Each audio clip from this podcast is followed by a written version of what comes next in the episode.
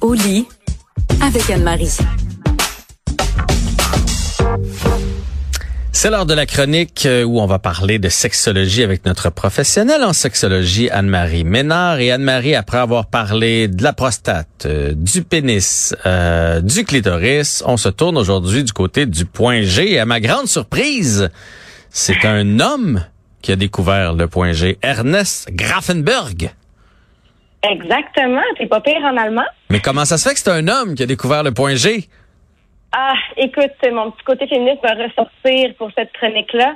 Le, le, monde de la médecine a pendant longtemps été un monde d'hommes et ce sont des hommes qui faisaient des expériences euh, sur des femmes et donc c'est pour ça que le point G a été découvert par Ernest Grafenberg et c'est pour ça qu'on l'appelle le point G. D'ailleurs, il lui a donné l'initiale de son nom de famille, rien de moins. Ah ouais, fait que quand on trouve le point G, on trouve le point Grafenberg. C'est exactement ça. Ah, C'est eh c'est ben. même pas des blagues en plus. Lui, il s'est dit, moi, je donne mon initiale. J'ai trouvé un point dans le vagin. Lui, en fait, c'est un médecin-chercheur allemand. Euh, il faisait des recherches sur le rôle de l'urètre. Dans, il, il, voulait Le savoir rôle un peu de l'urètre- Ouais, ben le rôle de l'urètre dans l'orgasme féminin. Et ben en tentant euh, certaines parties de l'anatomie, il s'est rendu compte qu'il y avait comme un petit point euh, plus sensible dans le vagin qui se gonflait, qui s'engorgeait de sang, qui devenait plus sensible et plus réceptif et plus réceptif au toucher. Et donc, euh, ben il a dit ça, ça va être le point G.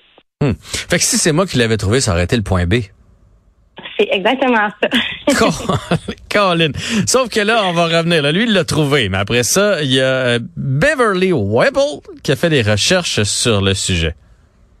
Oui, Beverly Whipple, qui est une infirmière, qui a eu vraiment un grand impact dans l'histoire du point G, mais qu'on met un peu sous silence. hein. Ça arrive souvent qu'on met sous silence les découvertes que les femmes ont fait. hein. Encore une fois, mon petit côté féministe qui ressort. Euh, elle, c'est une infirmière qui avait commencé dans le domaine de la sexualité parce qu'elle avait des élèves, elle était professeure également, qui l'avaient questionnée à savoir euh, qu'est-ce qui arrivait à un patient sexuellement lorsque celui-ci faisait une crise cardiaque. Elle n'avait pas de réponse à ces questions. Elle s'est lancée dans des recherches. Et là, l'ordre des infirmières a dit non, ce n'est pas, ce ne sont pas des études qui sont acceptées. C'est un sujet qui est beaucoup trop tabou. On l'a empêché de faire ses recherches. Elle a dit, ça n'a pas de bon sens. Je suis certaine qu'il y a beaucoup à découvrir. Moi, j'ai envie de travailler dans ce domaine-là. Elle a démissionné de son poste d'infirmière et de professeur à cet endroit.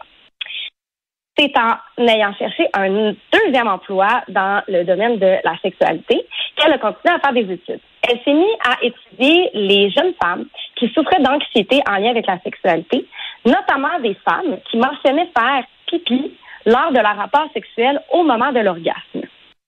Ah ouais? Et là, je sais pas si tu vois où est-ce que je m'en vais avec ça. Ouais, tranquillement. Tranquillement. Donc, ces femmes-là euh, se permettaient plus d'avoir d'orgasme, elles étaient gênées de la situation. Et on a commencé à observer leur plancher pelvien. Parce que c'est important, le plancher pelvien, il faut qu'il soit en bonne santé. D'ailleurs, un plancher pelvien qui est vraiment fort va donner de meilleurs orgasmes, soit dit en passant. Et donc, euh, normalement, une femme qui souffre d'incontinence va avoir des faiblesses au niveau de son plancher pelvien. Et donc, elle a commencé à faire des recherches sur le sujet, puis elle s'est rendue compte que la majorité des femmes avaient un super bon plancher pelvien, bien musclé. Donc, c'était pas ça. C'était pas ça. Elle ne souffrait pas réellement d'incontinence. Elle a fait le truc de l'horloge. Donc, c'est vraiment de faire le tour du vagin en faisant des tapotements. Et elle s'est rendue compte qu'entre 11 heures et 1 heure, il y avait une zone où il y a des femmes souriaient davantage. Elles mentionnaient avoir du plaisir lorsqu'on palpait cet endroit. Il y a 400 femmes qui ont été étudiées et qui ont eu la même réaction. Hmm. Là, elle s'est dit, ça n'a pas de bon sens. Il doit y avoir quelqu'un qui a découvert ça avant moi. Ouais. Est allée voir dans les recherches. Effectivement, Grafenberg, quelques années plus tôt, avait fait des, euh, avait publié sur le sujet, mais avait fait très, très peu d'études. Donc, le point G, euh, ça, ça a été vraiment une- toute une histoire d'essayer de trouver qu'est-ce qui se passe. Ça a été un peu trouvé par erreur, si on veut. Eh ben.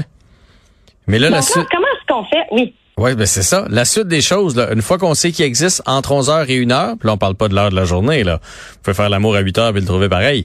Mais entre 11h et 1h, selon l'horloge, comment on fait pour le trouver, ce fameux point G? Est-ce qu'on réussit à le trouver euh, à chaque fois? C'est la la question. Euh, puis je pense que ça va déstigmatiser un peu le sujet puis décomplexer beaucoup de femmes parce qu'il y en a beaucoup qui s'attendent à trouver un point dans leur vagin. Et ça, Beverly Whipple, elle s'en est voulu. Elle a eu des, elle a fait des entrevues plus tard dans sa carrière puis elle s'est dit, j'aurais jamais dû continuer à faire la promotion d'un point dans le vagin. Ce qu'il faut savoir, c'est qu'il y a des euh, terminaisons nerveuses qui sont vraiment plus présentes dans le premier tiers du vagin, qui se situent environ de 3 à 5 cm à l'entrée du vagin. OK. C'est sous l'os pubien. Euh, et c'est une zone qui est hétérogène, qui est plus réceptive euh, à la partie interne du clitoris qui se gorge de sang. Et je ne sais pas si tu t'en rappelles, on a parlé de Hélène O'Connell. C'est elle qui a découvert l'anatomie complète du clitoris. Oui, on en a parlé quand on a parlé de clitoris, où tu m'as appris que le clitoris, là, euh, il est pas mal plus en dedans qu'en dehors. Donc, est-ce que tu es en train de me dire que le point G est dans le clitoris? Le point G, en réalité, c'est exactement ça. Ce serait le clitoris qui se gonfle à l'intérieur. Donc, si on se souvient, je vous ai mentionné que, bon, le clitoris est fait de tissu érectile, mm qu'il mesure entre 10 et 15 cm. Puis, en fait, le clitoris, c'est un pénis, mais disposé différemment. Donc, quand on regarde ça, c'est un V à l'envers. Et de chaque côté, on a les deux petites pattes du V, donc les bulbes spongieux du clitoris qui vont de chaque côté du vagin.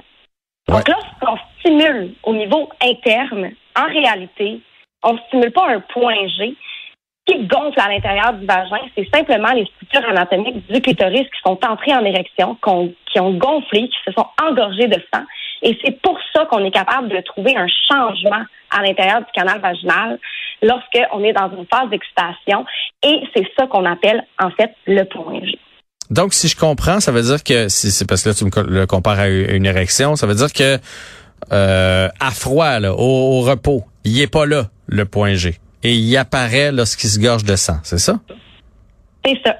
Donc, il faut absolument qu'on ait une érection au niveau du clitoris pour pouvoir ressentir euh, le point G. Donc, c'est une partie un peu plus rugueuse au niveau du vagin. C'est un peu plus rugueux justement parce que la peau est plus tendue, parce qu'elle gonfle. Donc, c'est comme si, euh, lorsqu'on essaie de stimuler à l'intérieur du vagin pour atteindre l'orgasme, il y a beaucoup de femmes qui ne l'atteindront pas parce que c'est une stimulation qui est indirecte. On parle de quatre femmes sur cinq qui atteindront jamais l'orgasme grâce à une stimulation interne. Puis ça fait du sens parce que c'est comme si on allait stimuler que la base du pénis sans jamais toucher au gland. Mm-hmm. Ça serait difficile pour un homme d'atteindre l'orgasme de cette façon-là. Il y a peut-être un homme sur cinq qui l'atteint de cette façon-là. Donc, c'est la même chose chez les femmes. La pénétration, c'est tellement indirect que ça peut être plus difficile pour certaines femmes d'atteindre l'orgasme de cette façon-là. Puis moi, depuis que j'ai commencé euh, dans mon domaine, je sais qu'il y a beaucoup, beaucoup de femmes qui se sentent brisées parce qu'elles ne sont pas capables d'atteindre l'orgasme de cette façon-là. Puis on est tellement pénétro-centré dans notre sexualité, les scripts sexuels qu'on va pratiquer sont vraiment axés sur la pénétration. On a l'impression que si on n'atteint pas l'orgasme au niveau interne, là, avec la pénétration, mhm. ben, c'est comme si on fonctionnait pas. Je comprends. Je comprends très bien. On en revient donc à toutes tes, autres euh, chroniques là, sur plus de sexe oral, euh, plus de stimulation, etc., etc., etc., et pas juste en préliminaire. Mais est-ce que euh, je, comprends bien que dans le fond, le point G, le point G, il n'existe pas? Ben, en fait, c'est un peu ça. La morale de l'histoire, c'est que le point G n'existe pas réellement. Donc, tous ceux et celles, en ce moment, qui cherchent un point dans le vagin de leur partenaire ou dans leur propre vagin, euh, cessez les recherches.